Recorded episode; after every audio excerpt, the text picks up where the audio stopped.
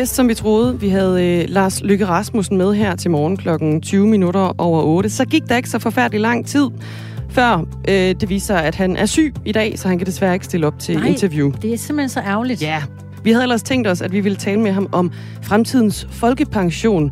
Set fra øh, Moderaternes synspunkt i øh, deres partiprogram, så står der, at øh, det skal gå fra at være en social ydelse, og så skal det erstattes af en opsparing i stedet for. Og det havde vi jo øh, godt kunne tænke os at øh, spørge Lars Løkke Rasmussen ind til Virkelig det her gerne. fra deres partiprogram. Ja. Men det er desværre ikke muligt i dag. Øh, Så vi forsøger i stedet for Jakob Engel Schmidt, som øh, jo også er spidskandidat for øh, Moderaterne, øh, og ser, om I kan, kan øh, stille op på vegne af partiet i stedet for. Vi ville i øvrigt også gerne have talt med Lars Lykke Rasmussen om en øh, kritik, der bliver rettet fra Socialdemokratiet. Et øh, KFA, vil jeg sige, nemlig Mogens Lykketoft. Han øh, skyder med skarpt mod Moderaternes formand. Han, øh, han siger, at øh, han, han tror overhovedet ikke på, at øh, han og de har i sinde at samarbejde med Socialdemokratiet, selvom de taler om en regering hen over midten. Vi skal tale med Mogens Lykketoft om øh, det, han skyder med der, og der ville vi jo selvfølgelig gerne også have talt med Lars Løkke Rasmussen. Det kommer ikke til at ske. Nej. Desværre. Øhm, til gengæld så skal vi øh, tale om de høje priser på varme, benzin og fødevarme, som fylder en del på vælgernes dagsorden. Men der er stor forskel på, hvordan partierne de rent faktisk vil hjælpe, også inden for samme blok. Vi tager en øh, debat mellem Dansk Folkeparti og Liberal Alliance. Det er øh, klokken cirka 25 minutter i 8. Og øh, vi kan lige kort tage et klip med Alex Vanderbeslag, formand for Liberal Alliance, hvad han sagde fra det blå hjørne i september. Det skal gøre ondt. Det kommer til at gå ondt. Der skal være en opbremsning i økonomien, hvis vi vil have styr på inflationen. Og hvis vi hjælper alle og siger, at det her det skal vi nærmest gå smertefrit igennem, så kommer vi til at have inflation i 10 år. Så der er nogle virksomheder, der skal gå konkurs. Der er nogen, der ikke skal reddes. Der er nogen, der skal skrue ned for forbruget. For ellers så kommer vi ikke videre. Så vidt i hvert fald et øh, fingerpræg om, hvad Liberal Alliance, og øh, det bliver så med Ole Birk Olesen, øh, kommer til at sige i øh, den her debat mellem Dansk Folkeparti og Liberal Alliance. Masser af valgstof her til øh, morgen med fire dage til valget. Og hvis du så småt er ved at få nok af valg, så vil jeg anbefale, at du øh, dropper at gå på de sociale medier hen over weekenden. For øh, meget tyder på, at vi bliver bombarderet med øh, indhold fra de politiske partier på netop de sociale medier. Det mener en ekspert i øh, digital politisk annoncering, Valdemar Osted, som er med os klokken cirka 10 minutter i 8. Vi har fået en sms, der skriver, ha ha ha, tænk det nok. Det har I jo prøvet før fra Lykke. Sorry. Med henvisningen til, at Lars Lykke Rasmussen altså ikke kan stille op i dag. I dag har vi så til gengæld fået en grund, kan vi sige, fordi han ligger altså syg derhjemme, og når man er syg, så skal man jo ikke arbejde. Øh, men det er rigtigt nok, vi har forsøgt før også at have Lars Lykke med, men der kan han ikke grund. Han mødte simpelthen bare ikke op. Det var til folketingsåbningerne de sidste to øh, forgangne år. Forhåbentlig får vi ham øh, ved en senere lejlighed, ikke? Vi forsøger i hvert fald igen, og ellers så prøver vi øh, Jakob Engelsmidt fra øh, Moderaterne på den historie. Du lytter til Radio 4 morgen med Christina Ankerhus og Dagmar Eben Østergaard. Klokken er 8.30 minut over syv. Gå aldrig tilbage til en fuser, hvis du vil have en socialdemokratisk ledet regering. Sådan står der i et debatindlæg i øh, Politikken fra en ikke helt ukendt socialdemokrat. Det er nemlig Mogens Lykketoft. Og øh, Lykketofts ord er rettet mod Moderaternes formand Lars Lykke Rasmussen og henviser til Lars Lykke Rasmussens tidligere politiske liv på Christiansborg og øh, Moderaternes nuværende fløjt med partier hen over den politiske midte. Mogens Lykketoft, tidligere formand for Socialdemokratiet og medlem af Folketinget i 38 år. Godmorgen. Godmorgen. Du øh, skriver i øh, indlægget, at du øh, tror mere på den superliberale Lars Løkke Rasmussen, som du så lave politik i nullerne, end du tror på den nye Lars Løkke Rasmussen, som gerne vil lave en regering hen over midten. Hvorfor tror du ikke på, at han øh, vil gøre, hvad han siger, indgå i en regering hen over øh, midten med Socialdemokratiet? Nu har Lars Løkke Rasmussen jo i tidens løb haft mange forskellige synspunkter. Der er i virkeligheden kun to ting, som jeg synes, øh, min erfaring siger mig, at han mener helt bestemt. Det ene er, at han vil for enhver pris gerne være statsminister, også for tredje gang. Og det andet er, at øh, han er meget liberal, som også øh, kommentator Hans Engel har sagt. Det er meget, meget usandsynligt, at han ville affinde sig med at være minister i en socialdemokratisk ledet regering med et program, som bare øh, var nogenlunde midterorienteret.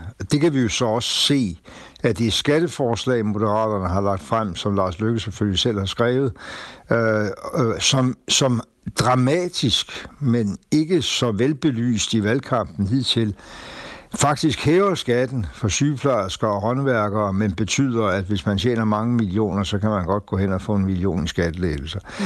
Uh, altså, den der skævhed, som han har præsideret over, også da han var ledende minister og statsminister, gennemført de største uh, uh, uddybninger af uligheden i Danmark som er blevet besluttet politisk.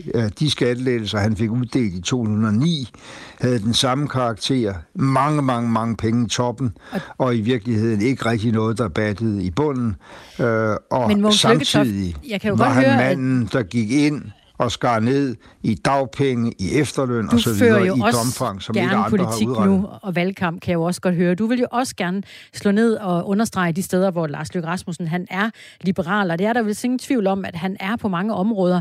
Men han siger også, at han gerne vil den her regering hen over midten. I et uh, live-interview hos uh, Berlinske, der lød det sådan her forleden. Øh, jeg ønsker jo en SMV-regering. Ikke? Det er grundstammen i det. Og så må de konservative meget gerne også være med, og også åbne over for at diskutere de radikale. Han siger det jo. Altså, øh, det er Lars Løkke Rasmussens ord, vi hører. Hvorfor stoler du ikke på ham, når han siger, det er en SMV-regering?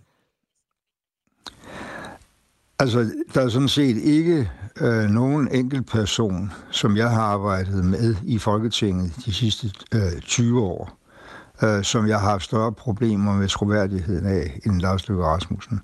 Øh, og, og det skyldes selvfølgelig, at, at der er, er, er ting, som han, eller den regering, han var medlem af, havde forpligtet sig til, som han bare løbet hen over og lavet anderledes. Øh, men jeg tror, sammenhængen i tingene nu, det er, han, han går til valg på et populært budskab om midterpolitik, og så undervejs, så siger han, åh ja, men det var jo nemmere, hvis Socialdemokratiet kom med en anden formand. Og det var heller ikke sikkert, at det store parti skulle have statsministerposten i, i det der.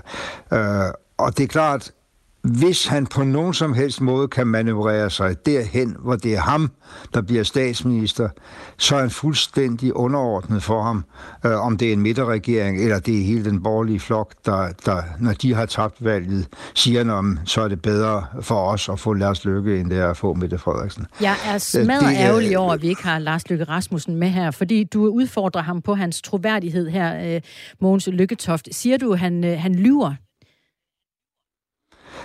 jeg siger, at det kan godt være, at man kan lave en midterregering med Lars Løkke Rasmussen, hvis, det ikke er et, øh, hvis der ikke er et flertal til anden side. Øh, og hvis man kan, så kan man måske få det rigtige regeringsgrundlag. Men hvis det er Lars Løkke Rasmussen, der bestemmer, hvor flertallet ligger, så tror jeg, at han vil skrue sine krav om både selv at blive statsminister og, og, og en, en politik, som jeg mener er helt uacceptabel for Socialdemokratiet, øh, frem og så kommer der jo ikke nogen midterregering. Men hvis, hvis det flertal, der eksisterer i øjeblikket, øh, genfindes, ja, så kan han sikkert være til at tale med, for så kan han jo ikke diktere politikken. Hvorfor øh, ikke øh, forsøge at lede efter de steder, hvor I kan blive enige, Socialdemokratiet og Moderaterne, i stedet for at slå ned de steder, hvor I er uenige? Det jeg påpeger er bare, at øh, jeg har ikke grund til at tro, at Lars Løkke Rasmussen har nogen som helst øh, vigtigere målsætning end selv at blive statsminister for enhver pris. Det er det, der, det, er, det, der er hans øh, øh, historie, og det er også det, der vil være hans nutidige ambition. Men det er ikke det, det han siger det, jo. Øh, nej, det siger han ikke. Men, Så han men, lyver? Men, er det det, du men, siger, Måns Lygtoft? Du kan kalde det, hvad du vil. Jeg, nej, nej, nu spørger jeg, jeg, jeg, jeg, tror, jeg tror ikke på... Jeg, tror, jamen, jeg, jeg har jo lige forklaret dig. Jeg tror ikke på, at der kan skrives et regeringsgrundlag og skabes enighed øh, om, at Mette Frederiksen fortsat skal være statsminister, hvis Lars Løkke Rasmussen sidder med de afgørende mandater. Frygter du, at Socialdemokratiet og øh, Mette Frederiksen mister statsministerposten til netop Lars Løkke Rasmussen nu? Ja, det er det, jeg advarer befolkningen om, at det er en meget nærliggende mulighed, hvis det er ham, der sidder med, med, med de afgørende mandater. Og øh, jeg tænker så, at nu er vi midt i en valgkamp. Der er fire dage til øh, valget. Mogens Lykketoft, fisker du lige nu efter Moderaternes stemmer? Jeg kan ikke lide dit sprog på.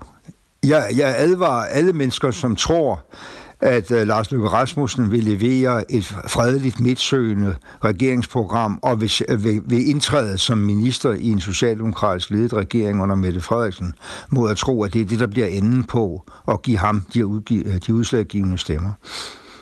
Måns Lykketoft, vi har fået en sms, jeg lige vil sende øh, videre i din retning. Øh, der er en, der skriver her.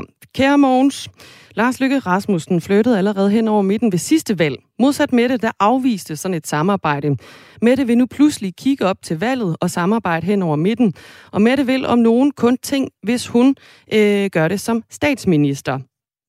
Lytteren her skriver, at det er, øh, det er noget pjat, den her øh, kritik, og når vi snakker om troværdighed, så husk lige, at Mette har ført stik modsat politik i tre år, end den, de nu går til valg på. Altså det her med en regering hen over midten. Nu siger du, at, at Lars Løkke, han vil gerne være statsminister for enhver pris, men er det ikke også det, Mette Frederiksen, hun gerne vil?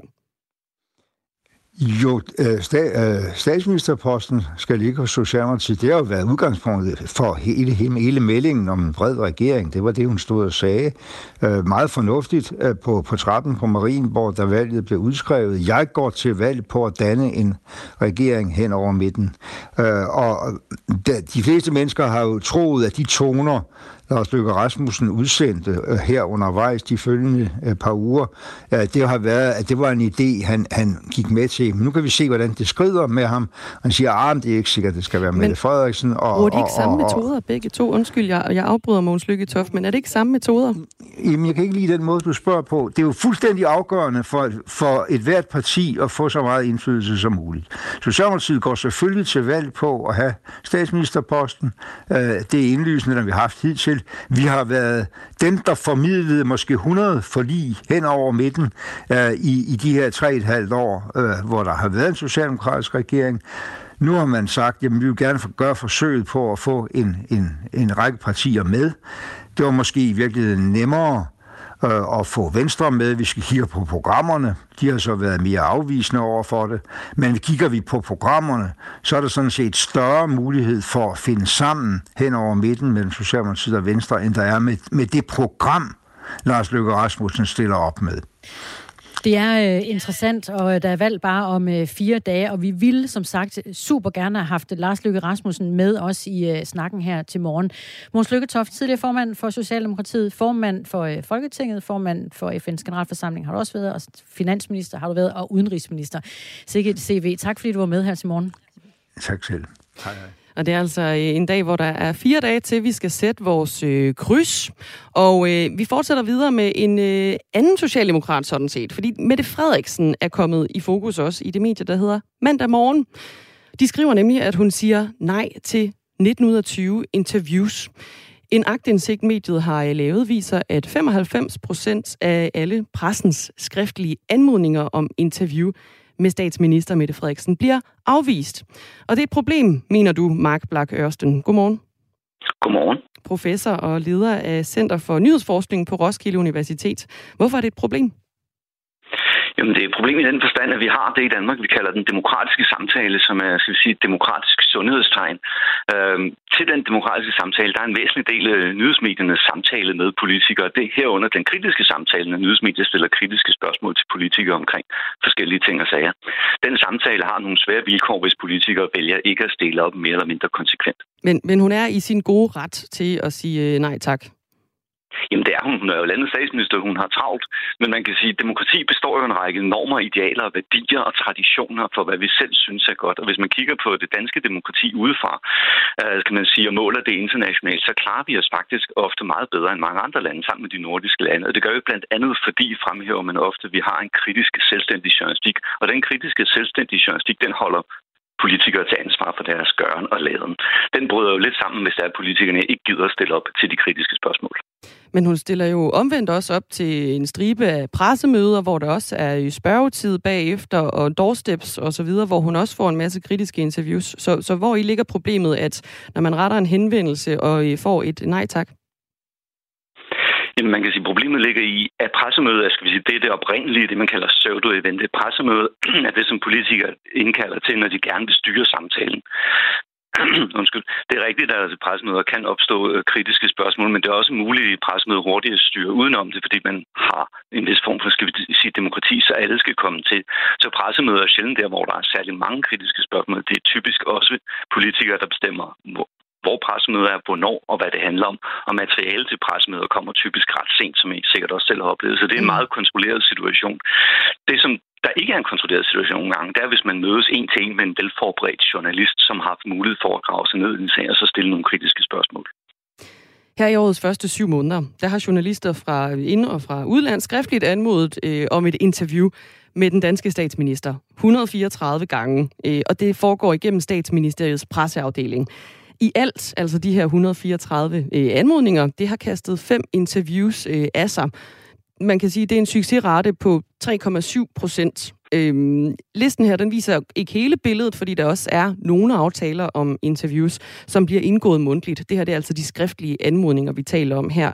Øhm, hvad fortæller det dig om, øh, om den måde, Mette Frederiksen gerne vil kommunikere på? Det fortæller mig, at hun er, er meget skal vi sige, nære med sin tid og meget gerne vil kontrollere, hvor det er, hun stiller op og hvad det er, hun stiller op til. Og det er sådan set ikke øh, Mette Frederiksen, der er særligt karakteriseret. Det er altså, når man kigger på udviklingen af den politiske kommunikation i Danmark, så er den blevet professionaliseret mere og mere. Det betyder, at politikerne i højere grad styrer deres kommunikation med pressen. Det gør de på flere måder. Det gør de ved at sige nej tak til interview. Det gør de ved at lægge, hvis de har problematiske sager, lægge dem ud på Facebook. Øhm, så de har en række, skal vi sige, værktøjer til at prøve at, at styre deres kommunikation med pressen mere, end de gjorde tidligere, hvis man kigger på det i et historisk perspektiv. Det startede sandsynligvis, kan man sige, tilbage med Anders Borg Rasmussen, som også var rigtig god til at holde pressen, god til at holde pressemøder, og også rigtig god til at sige nej tak til interview, når han ikke havde lyst til at tale om det. Han var for eksempel meget lang tid om at stille op til kritiske interview omkring Irak-krigen. Ja, og, og hvordan startede det sådan helt konkret dengang med, med Anders Fogh? Det startede jo netop med, at man indførte de her ugenlige tirsdagspressemøder, hvor man jo så i høj grad satte den dagsorden, man havde lyst til. Og kiggede man på det historisk set, så var journalisterne faktisk rigtig glade for det, fordi de havde oplevet problemer med at snakke med Poul Nyrup Rasmussen, synes de. Så de synes, at den her nye, moderne professionalisering, den var, en, den var en stor fordel.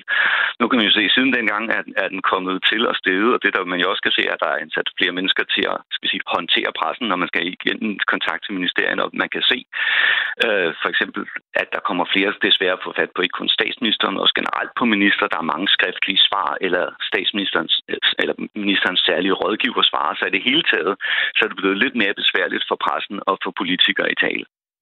Det sagde Mark Balak Ørsten. Tak for det.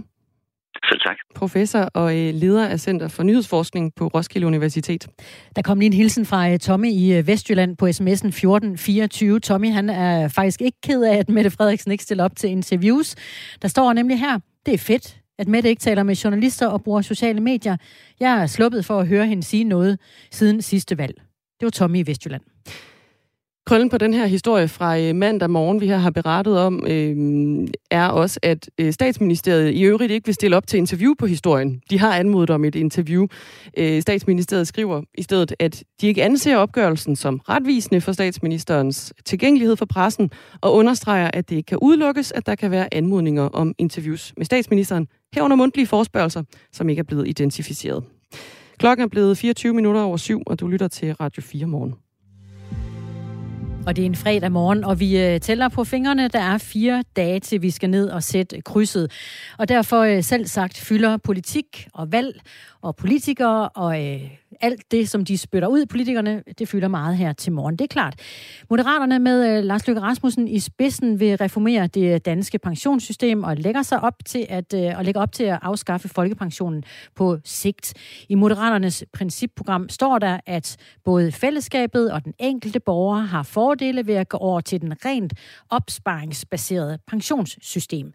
Folkepensionen i dag er en øh, universal rettighed, men Moderaterne mener, at det fremadrettet skal være, at det skal se sådan ud, at det danske pensionssystem bliver rent opsparingsbaseret, og at det ikke længere skal være en social ydelse.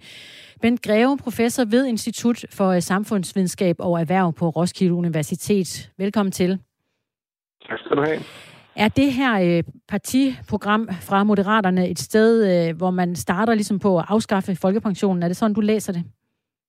Ja, det er sådan, jeg læser det, fordi når man siger, at alt skal overgås til finansiering øh, via opsparing, som vi kender det i dag fra arbejdsmarkedspensionerne, så må man sige, at det de facto er en afskaffelse af folkepensionssystemet, som vi kender i dag, uanset der står nogle passager om, der skal være noget supplerende, som så også i øvrigt, som skal finansieres fællesskabet så må man sige, at det er grundlæggende at opgøre med den universelle folkepensionsmodel, vi har.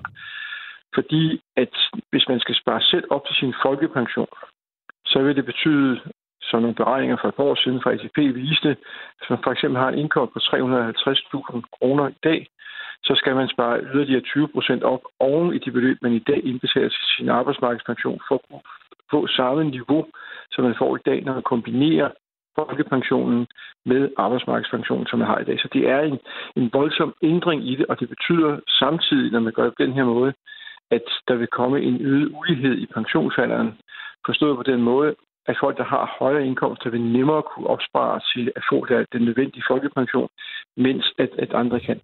Det, der kommer, som måske også er vigtigt at være opmærksom på, at såvel et, et, det, man kalder et fondsbaseret altså arbejdsmarkedspensionssystem, som et system, hvor det er staten, der betaler pensionen, begge dele har styrker og svagheder. Og det, der gør, at vi internationalt er blevet berømmet for at have et godt pensionssystem, er, at vi virkelig ved at kombinere de to systemer har et meget stabilt system. Et system, der på den ene side sikrer dig opsparing til noget af pension, og på den anden side giver mulighed for, at man løbende kan regulere og tilpasse pensionen på de enkelte. Man kunne for eksempel tænke på øh, den uventede inflation, vi har i øjeblikket, at hvis nu at alt var baseret på opsparing i pensionsordninger, så kunne der jo være en risiko for, at nogen ikke kunne få så høj en pension, som de, de ville forvente at have, fordi inflationen, så at sige, spiser noget af værdien af den opsparing, man allerede har, mm. og den ikke kan sikre en, en løbende udvikling i, i pensionen. Så det vil være en, en, kan man sige, en markant ændring af den universalitet, vi har i det danske folkepensionssystem, som vi har haft jo i ja, snart 70 år. Der var øh, en del detaljer i det, Ben Greve, professor ja, ved Instituttet det, det, det, det, er, det er et kompliceret område. Men lad os da bare prøve at, øh, at folde det lidt ud, fordi jeg hæftede mig ved og noterede på bloggen, at øh, du ser, at vi får en, øh, en stor, en større ulighed i øh, alderen på, hvornår vi kan gå på pension. Prøv lige at folde den ud en gang.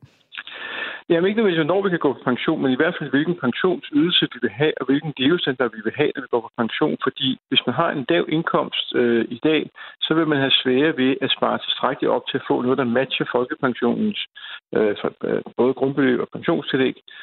Men det er hvis man har en høj indkomst, så har man bedre mulighed for at lægge penge til side til at kunne få den samme pension på et tidspunkt. Så man kan sige, at det øger i virkeligheden den ulighed i indkomst, der er på arbejdsmarkedet i dag. Den ulighed vil blive forstærket endnu mere. Øh, ikke det vil, blive, det vil blive fastholdt, når man så overgår til pensionshandlen, og det betyder, at vi får en betydelig højere grad ulighed blandt pensionister, end den vi kender i dag. Jeg øh, resume, laver lige et lille resume af, hvad det er, de egentlig foreslår Moderaterne. Altså, udover at gøre pensionen opsparingsbaseret, så mener Moderaterne, at staten skal betale opsparingen for øh, borgere, som er uden for arbejdsmarkedet, og en del af pensionsopsparingen skal øremærkes fremtidige behov for øh, hjemmehjælp og ældrepleje. Og så siger Lars Lykke Rasmussen til øh, netmediet Altinget, at det her det er altså ikke noget, der skal ske overnight. Det er ikke lige nu, det er ude i fremtiden, måske 20, 30, 40, 50 år ude i øh, fremtiden, siger han. Kan det være, at han har øh, fat i den lange ende her, Ben Greve, om at vi til den tid får brug for at, at ryste posen? Uh, nej, det mener jeg faktisk ikke. Han har ret i, at skal man lave sådan noget som det her, så skal det foregå over en meget lang tid, fordi eksempelvis en 45-årig, 50-årig person i dag vil ikke kunne nå at ændre sin opsparing, så det kan kompensere øh, for folkepensionen, som den er. Så sådan noget som ændringer i pensionssystemer, det er noget, der kræver meget lang tid. Vi kan se det ved, at arbejdsmarkedspensionen for alvor kom til verden øh, sidst i 80'erne, øh, og det har taget derfor mere end 40 år at få dem på et niveau, hvor at man kunne sige, at de har haft en virkning.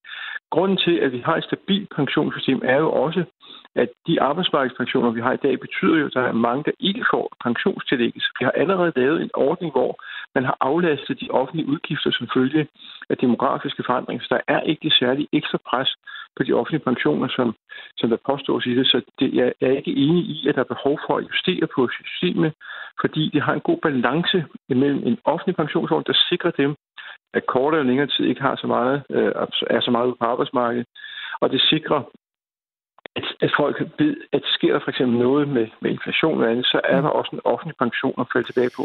Og endelig en, en sidste usikkerhed ved den beskrivelse. Vi er på vej mod der. nyhederne, Ben Greve. Ja, der er ja. utrolig mange detaljer i det her, og vi kommer til at diskutere det videre også de næste fire dage, tænker jeg, frem imod ja. øh, valget. Professor ved Institut for Samfundsvidenskab og Erhverv på Roskilde Universitet, Ben Greve. Tak for det.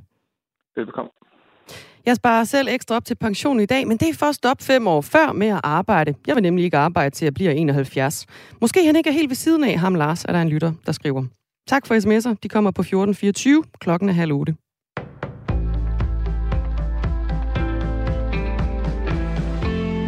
De radikale og Socialdemokratiet afviser lodret Moderaternes pensionspolitik. Moderaterne vil omlægge folkepensionen, så den ikke er en social ydelse, men kommer fra ens egen opsparing. Det skriver Altinget og flere andre medier på baggrund af partiets politiske program. Beskæftigelsesminister Peter Hummelgaard kalder Moderaternes plan for dybt foruroligende. Det vil gøre meget, meget, meget stor skade på Danmark. Det vil øge uligheden markant det vil oven i købet også være et øh, dobbelt generationstyveri. Moderaternes leder Lars Løkke Rasmussen siger til DR, at en omlægning af pension handler om, hvordan samfundet skal hænge sammen i fremtiden. Hvordan sørger vi for, at vores velfærdsmodel er robust, altså også om 20, 30, 40, 50 år? Og så tror jeg sådan set godt, at man kunne få noget interesse for nogle af de tanker, vi har. Lars Løkke understreger, at opsparingssystemet skal indføres over årtier og ikke i den kommende valgperiode. Ifølge Socialdemokraternes Peter Hummelgaard har et opsparingsbaseret pensionssystem intet at gøre med midten af dansk politik. Så er det efterhånden længere ude til højre en liberal alliance, og det ryster mig faktisk. Det er et vildt forslag, siger Radikales leder Sofie Carsten Nielsen til TV2. Det er stik imod pensionskommissionens anbefalinger. De kom for bare et halvt år siden, og netop Folkepensionen siger det, det er simpelthen et virkelig gennemtænkt, stærkt og, og godt øh, system, vi har. Så det synes jeg er en dårlig idé. Moderaterne får de fleste stemmer fra Venstre, men partiet trækker også stemmer fra Rød Blok. Det skriver Berlinske på baggrund af en måling fra Kantar Gallup. Lars Løkke Rasmussen og Moderaterne står til at få knap 9 procent af stemmerne, og derfor afgørende indflydelse, når en ny regering skal dannes efter valget på tirsdag. Hele 141.000 af de flere end 325.000 vælgere, som Moderaterne står til at få, stemte på Venstre ved Folketingsvalget i 2019. De to partier, som Lykke og Moderaterne henter næst og tredje flest stemmer fra, er fra Radikale Venstre og Socialdemokratiet med tilsammen knap 90.000 stemmer. Benzin- og dieselbiler bliver forbudt i EU i 2035. Det er EU's medlemslande blevet enige om i aftes. Aftalen går på, at nye biler skal udlede 100% mindre CO2 i 2035 og 55% mindre, end de gør i dag i 2030. EU skal nu lave et forslag til, hvordan biler, som kører på CO2-neutral brændstof, kan blive solgt efter 2035. Biler står i dag for 12 procent af det samlede CO2-udslip i EU 27 medlemslande. Transportsektoren står som helhed for omkring en fjerdedel. Forbuddet er den første lov, som er blevet endelig vedtaget fra en større pakke, som skal begrænse EU-landenes CO2-udledning. Verdens rigeste mand, Elon Musk, har købt det sociale medie Twitter for ca. 330 millioner, eller undskyld, milliarder kroner, det oplyser kilder til flere internationale medier. Dermed står et dramatisk forløb på flere måneder til at blive afsluttet. Her har Twitter og Musk blandt andet været i strid om værdien af selskabet, efter at Musk mente, at han var blevet vildledt. Med købet kommer Twitter til at sige farvel til selskabets øverste direktør og finansdirektør. Det erfarer kilder med kendskab til sagen ifølge Reuters. Mest skyde, men op ad dagen mulighed for lidt sol, 14-18 grader og svag til frisk vind omkring sydvest.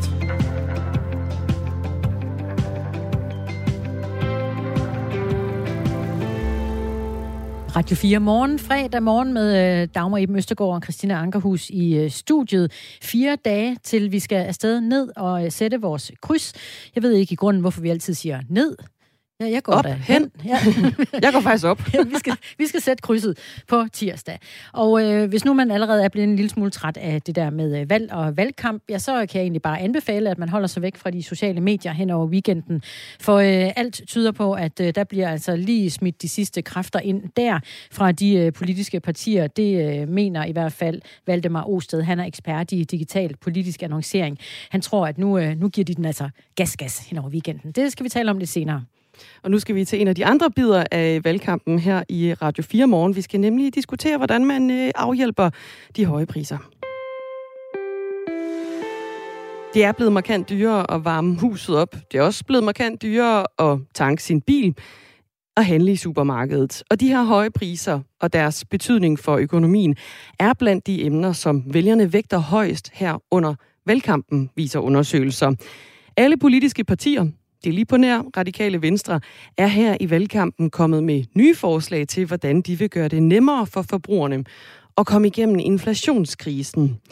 Men selv inden for de politiske blokke, der kan der også være stor uenighed om, hvordan man skal hjælpe, og hvor meget man skal hjælpe.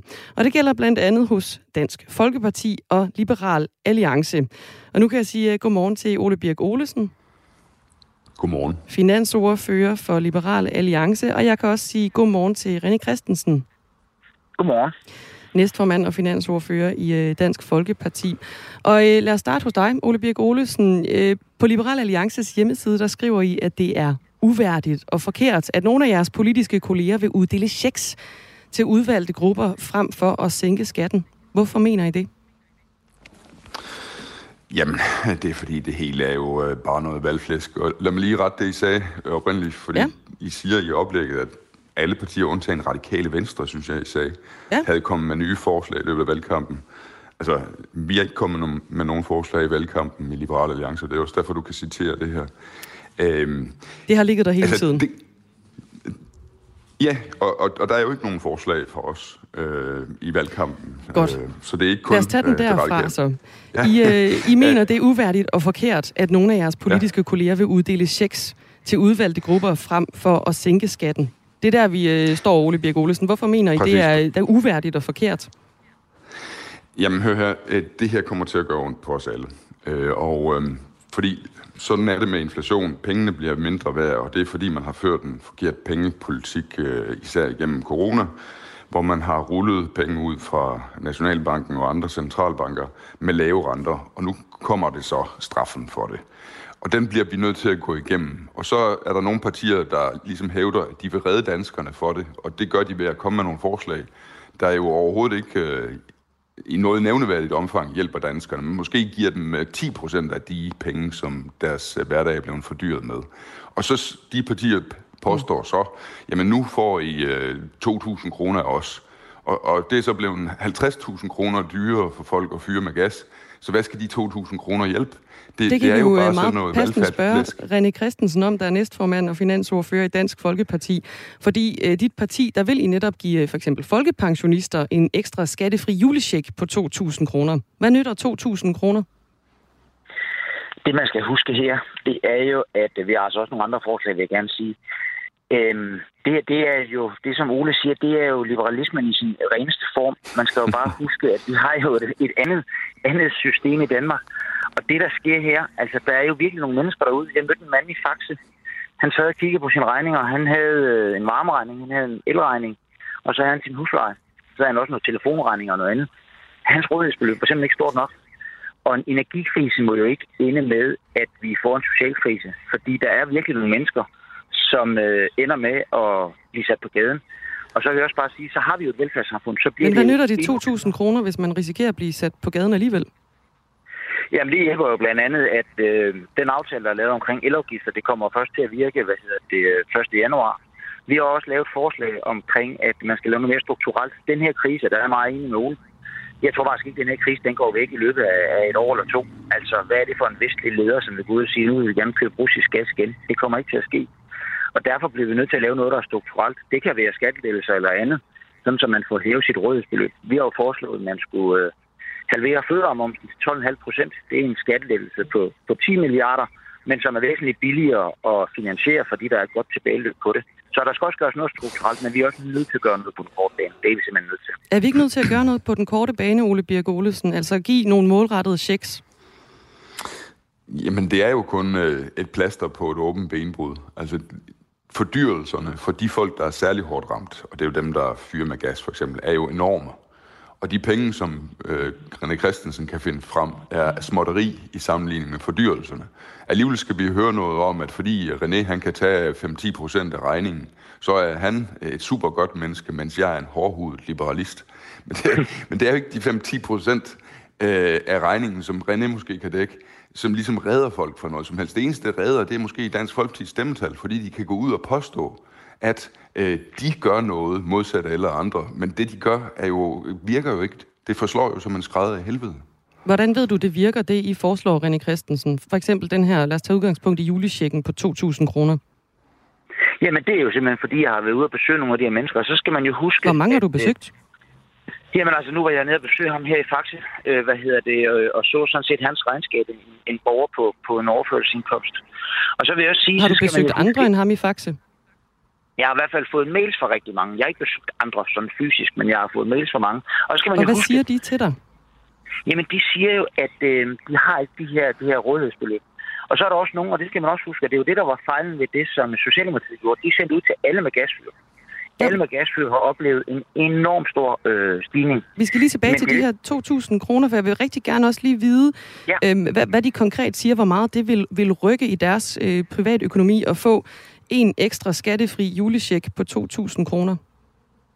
Jamen, det vil hjælpe en helt. Altså, pensionister og førtidspensionister, det er jo dem, som ikke bare kan gå ud og tage nogle flere timer, eller se, om de kan øge deres indtægt. Det har de i hvert fald svært ved rigtig mange af dem. Øh, der er selvfølgelig nogle muligheder for, at man godt kan, når man er, man er folkepensionist. Øh, men der er jo ingen tvivl om, at det vil hjælpe den igennem den her måned, og vi skal jo også gøre Men- noget på den anden side. Er det sådan, at de så ikke risikerer at gå fra hus og hjem, fordi de får den her skattefri check?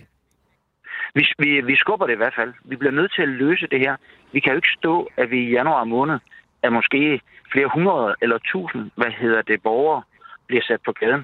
Jeg vil bare sige, og det ved Ole også godt, hvis det sker, så bliver det jo langt, langt dyrere. Ham, jeg mødte nede i Faxe, han var en enlig mand. Hvis han går og bliver sat på gaden, så kan han gå ned i jobcenter og sige, jeg har ikke nogen bolig. Jamen, så er han faktisk sikret at komme på en forsvarshjemsplads. De koster måske 40-45.000 om måneden. Altså, der er, vi vinder intet ved at, at køre den der hårde linje og så sige, hvad der ikke kan stå, det må bare falde. Det, er- det er jo rigtige mennesker. Så vi skubber bare risikoen ud i fremtiden, for at de bliver sat på gaden? Ja, vi skal i hvert fald komme med nogle løsninger, men vi bliver nødt til, altså når man kommer ud til en brand, så selvom man ikke lige ved, hvad der er, der er sket, så begynder man jo altså at hælde vand på den. Altså helt ærligt, vi skal jo stands ulykken, og så skal vi jo øh, løse de udfordringer, vi står for. Og der er en gruppe af borgere i Danmark, altså de kan ikke betale de regninger, som de får nu. Så er der også nogen, som vil opleve, at deres rådighedsbeløb bliver væsentligt mindre. Det gør det jo også for sådan en som mig. Altså mine priser er jo også sted, men jeg kan jo betale dem. Men det er der altså nogen, der simpelthen ikke kan. Øh, Ole Birk Olesen, det bliver altså foreslået her, at der skal sendes en øh, check på 2.000 kroner afsted til pensionister og folkepensionister. Som brandslukning. som brandslukning, øh, og som også, som jeg hørte dig sige, René Christensen, at det er noget, som øh, på sigt også kan gøre puklen billigere. Øh, Ole Birk Olsen, kan det gøre puklen billigere på sigt, hvis man øh, sender en brandslukning ud nu? Absolut ikke. Altså, der, de fleste, øh, Hvorfor ma- ikke? rigtig mange danskere, ja, fordi rigtig mange danskere får for eksempel fjernvarme, og de fleste fjernvarmeregninger stiger ikke nævneværdigt, fordi vi har nogle rigtig fornuftige fjernvarmesystemer, som ikke bygger på gas. Så, så alle fjernvarmekunderne, de, de, de klarer sig fint, og de har lidt noget, noget dyre strøm, men, men de skal nok klare sig ved egen hjælp. Men de skal så altså også have en check på 2.000 kroner fra Dansk Folkeparti, eller det er jo selvfølgelig skatteyderne, der betaler, men det er Dansk Folkeparti, som står som den gavmilde uddeler og håber på, at det giver nogle stemmer. Øh, og og, det, og det, er jo, det, er jo bare, altså det er jo bare penge ud af vinduet, eller de folk, der får den, er selvfølgelig glade for det, men det er jo ikke fordi, at René ældre mennesker, der bor, påstår jo, at det ikke- kan holde mennesker, folk- der bor et sted med fjernvarme, har ikke behov for de 2.000 kroner ekstra. De er selvfølgelig glade for at få dem, men de, de har ikke nødvendigvis behov for det. René Christensen siger jo, at de her mennesker, de øh, risikerer at gå fra hus og hjem, hvis ikke de får de her 2.000 kroner. Og det kan man øh, skubbe længere ud i fremtiden, altså så man har længere tid til at, at handle og reagere på den situation, vi står i lige nu. Så kan det ikke være godt givet ud og sørge for, at der ikke er en masse mennesker, som skal gå fra hus og hjem? Nej, det er aldrig godt givet ud, når man bruger andre folks penge på at give dem til nogen, nogen andre, som ikke har nødvendigvis behov for det, fordi at der er masser af ældre, som har nogle sunde varmeforsyninger, hvor de ikke får en nævneværdig højere varmeregning i de kommende år her. Men René vil give en check på 2.000 til dem alle sammen, i stedet for at han finder et eller andet system, så han kan give nogle penge til dem, der for eksempel har en individuel gasforsyning, som står med en meget højere varmeregning. Men hvad er alternativet, Ole? Øh, altså, vi er åbne over for øh, alle forslag, der kan, kan sørge for, at folk ikke bliver sat på gaden. Det vil jeg gerne sige. Øh, og hvis vores løsning ikke er den bedste, så tager vi gerne den, der er bedre end den. Altså et bedre forslag ville være, at man finder for eksempel de pensionister, som har individuel øh, øh, varmeforsyning fra gas, og så siger, okay, kan vi finde en eller anden måde at give dem noget mere?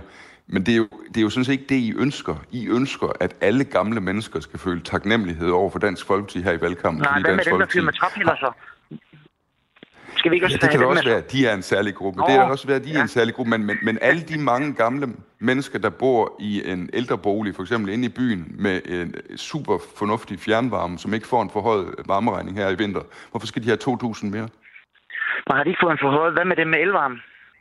Skal vi ikke have dem med Du det tror jeg ikke er altså, nødvendigt. Ja, men, men, men, men, men, men her, for eksempel herinde i København, der bor, René, der bor jo vildt mange mennesker herinde i København og ingen af dem vil opleve nogen nævneværdig fordyret varmeregning i år. Hvorfor skal de have 2.000 ekstra andre folks penge? Så det vil sige, at du vil hellere have, at der er, øh, der er en gruppe, der, der simpelthen bliver sat på gaden, fordi det vil være uretfærdigt, hvis der er en anden gruppe, der får noget. Så, altså, det, og det, Nej, jeg det, siger, det, du skal prøve, du skal lave din check til de gamle, du synes skal have den, i stedet for øh, at gå på stemmerov blandt alle gamle, fordi du vil give alle gamle 2.000 kroner vi kan ikke nå at lave det system øh, inden for den næste måned. Det ved du jo også godt. Det får, den, den selektering får man jo ikke lavet. Og derfor er vi simpelthen nødt til at hælde, vi er nødt til at hælde noget, hælde noget vand på det der bål nu. Og så er jeg sådan set enig i, at der kan være nogen, der får noget, som, hvor de siger, ja, den havde jeg måske ikke så meget behov for. Men den pris er jeg villig til at betale, fordi det, det andet er jo, det er jo, det er jo Så du er okay med, at man sender en, en check på 2.000 kroner ud til nogen, som ikke rigtig har et behov på, for den? Og så er vi tilbage ved, ved varmechecken, som heller ikke var så målrettet.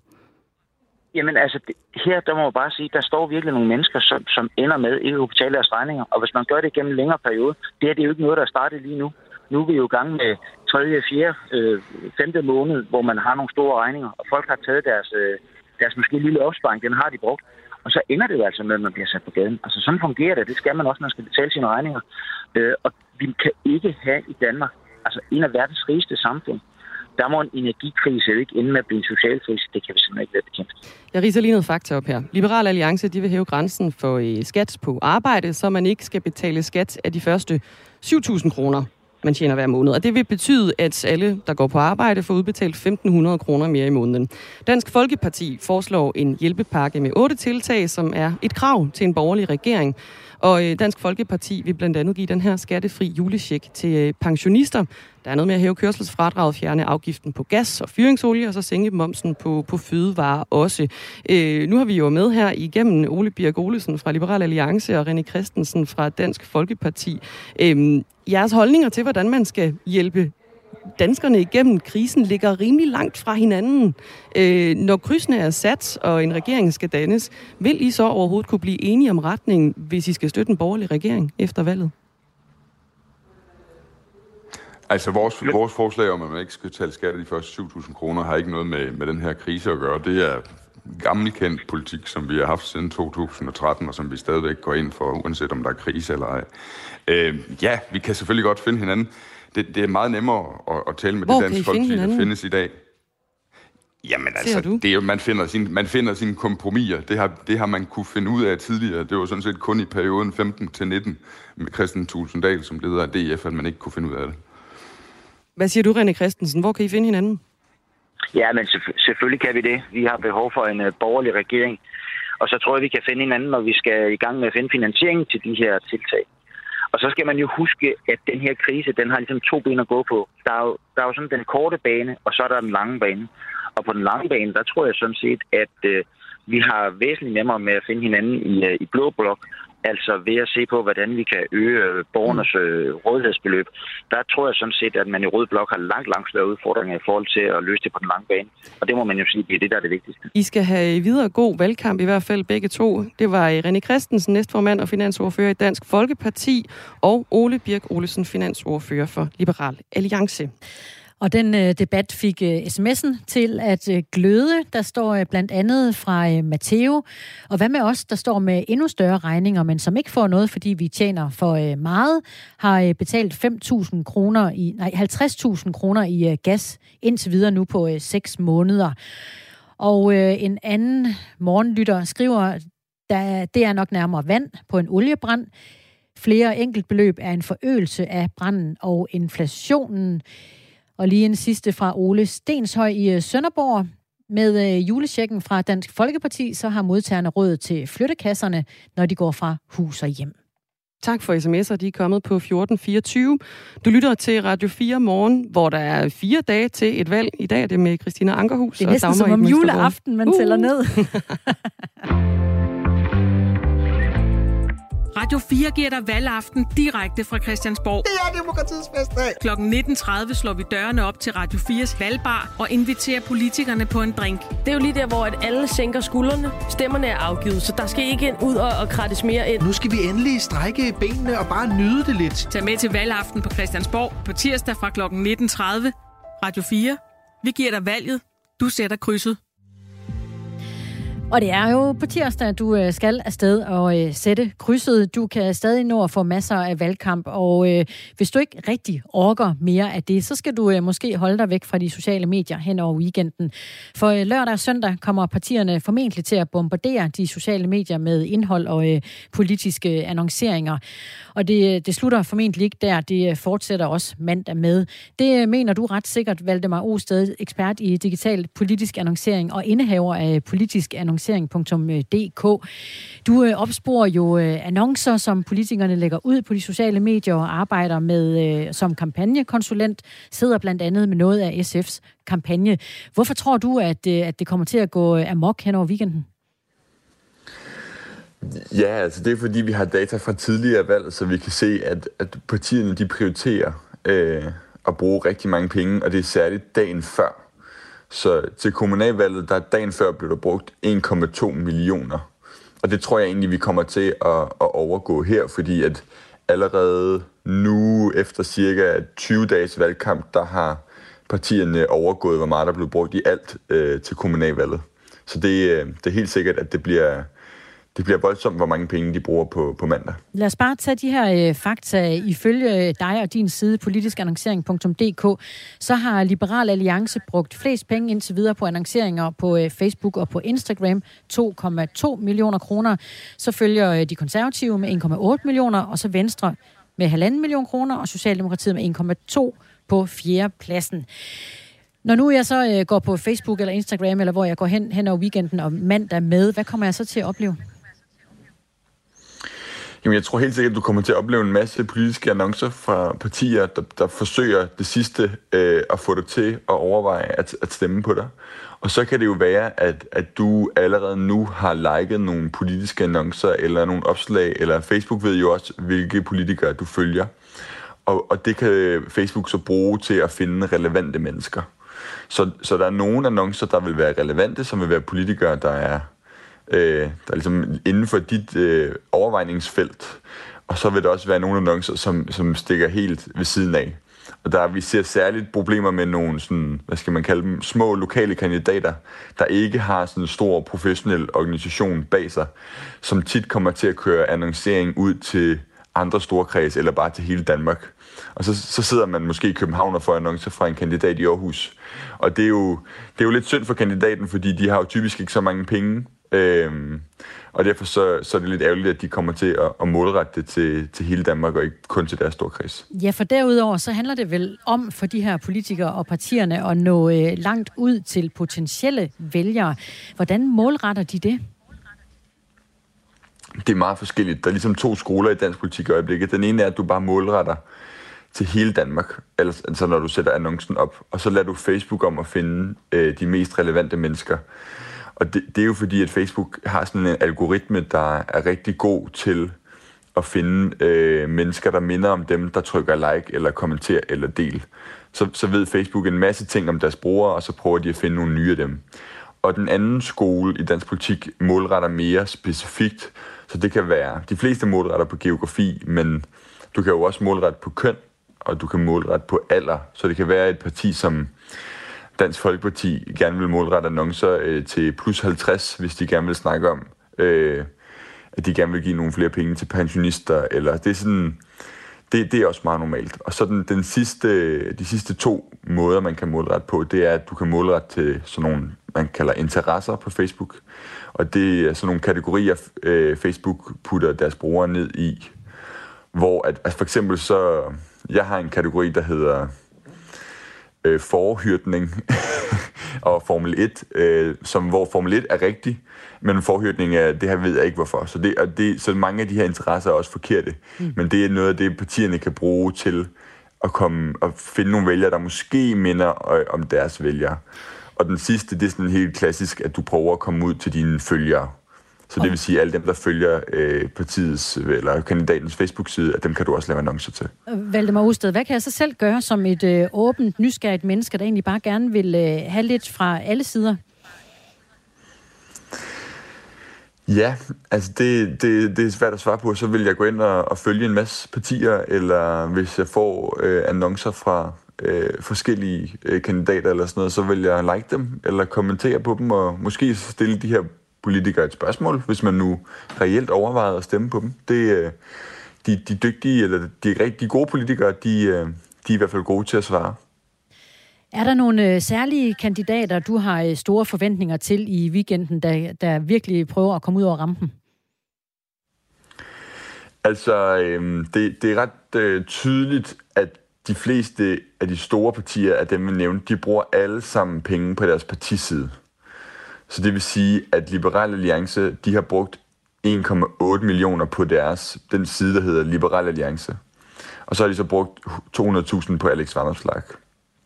Øhm, så det er sådan lidt, der er også der er lidt forskel i, hvad partierne, hvor partierne bruger deres penge. Men de, de tre kandidater, øh, der har brugt flest penge, det er Søren Pape, Pia Olsen Dyr og Mette Frederiksen.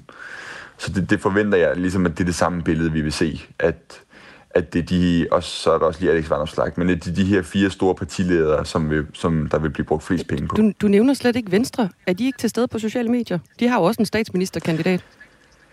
Ja, jo, det er et rigtig godt spørgsmål, men altså, vi kan da sammenligne, øh, vi kan sige, øh, Søren Pape har brugt 350.000, og Jacob Ellemann har brugt 50.000. Okay. Øhm, ja, og så har Venstre brugt, Venstre har så på deres partiside brugt 600.000. Så de har valgt at prioritere alle deres annoncekroner, eller ikke alle, men de fleste af dem, over på den store, hvad skal vi sige, kalde den øh, moderskibssiden. De fælles puljer. Og ikke særlig meget på, på Jacob Ellemann. Et parti som øh, Radikale Venstre har brugt 250.000 øh, kroner, og øh, de står jo faktisk også lidt skidt i meningsmålingerne, en halvering i forhold til seneste valg i 2019. Kommer de til at skrue op hen over weekenden? Jeg ved ikke, hvad Radikale Venstre laver, hvis jeg skal være helt ærlig. Som professionel væk? kampagnemand, der, der, har jeg, der har jeg bare måttet kigge på Radikale Venstre og, og græmmes lidt over deres, deres professionelle setup. Øhm, hvor skidt ser det, det ud? Jeg ved det ikke. Jeg, jeg regner med, at de kommer til at skrue op. Øh, men altså, vi, for eksempel så har da, den radikale venstre side, der har brugt flest penge, det er Andreas Stenberg, som har brugt 50.000. Og så øh, har Sofie Carsten Nielsen brugt 5.000 kroner. 5.000? Så jeg, jeg ved ikke, om det er nogle valg, de har taget aktivt, at de vil ikke bruge så mange penge på Facebook. Der er jo også nogle etiske og moralske overvejelser ved at bruge de her penge. Eller også så ved de, så, at så det, det nytter noget her til, i slutspurten. Kan det være det, at der er sparet op, og nu kommer de ud over kanten? Det kan sagtens være, og det er det, vi typisk ser hos de mindre partier. Og hvis vi ligesom lige... Altså de mindre partier i den her sammenhæng, det kunne så være øh, SF, Enhedslisten, Radikale Venstre, øh, Dansk Folkeparti, som øh, som har lidt mindre budgetter, og derfor bliver nødt til at, at styre lidt, hvornår de bruger dem. Så det kan sagtens være, at vi ser ind, at, at altså, det, på tværs af alle partier, så bliver der skruet op nu. Og jeg er lidt i tvivl om, om der bliver skruet ekstra, ekstra op hos, hos Radikal Venstre, eller de bare har brugt pengene et andet sted. Vi skal have nyheder lige om lidt, men jeg vil gerne høre bare til sidst, øh, nytter det noget, de her kampagner hen over weekenden og mandagen med? der er ikke nogen, der har noget rigtig godt svar på det, og der er ikke noget forskning, der, der kan sige, sige et entydigt ja. Problemet er jo, at hvis du ikke gør det, så gør alle de andre partier det. Og det, så, så vil du stå tilbage. Øh, det er jo måske en my. Måske det hjælper det på en halv procent og derfor så vil du aldrig kunne måle det øh, hos, på universitetet eller hos forskerne. Så jeg vil jo sige ja, men det, det er i samspil med alle mulige andre kampagnegreb. Mm. Valdemar Osted, ekspert i øh, digital politisk annoncering og indehaver af politiskannoncering.dk, øh, var med os i Morgenradio. Michael har skrevet en sms. Jeg har heldigvis droppet Facebook og Instagram, og er ikke følger på Twitter. Hold op, en dejlig frihed, det har givet. Min sms'er er til dem, jeg gider. Jeg undgår nu alle de robothenvendelser, som strømmer ind blandt falske phishing-henvendelser. SMS'en, den gad han godt at sende herind, Michael, her til morgen. Det har han gjort på nummeret 1424, og du skal øh, have tak for den, og i øvrigt alle andre inputs, der også kommer ind på øh, samme nummer. Vi får øh, uddybet, hvad det er, moderaterne vil med vores øh, folkepension, når klokken er cirka 20 minutter over 8. Men øh, lige nu er det nyheder med Henrik Møring. Klokken er 8.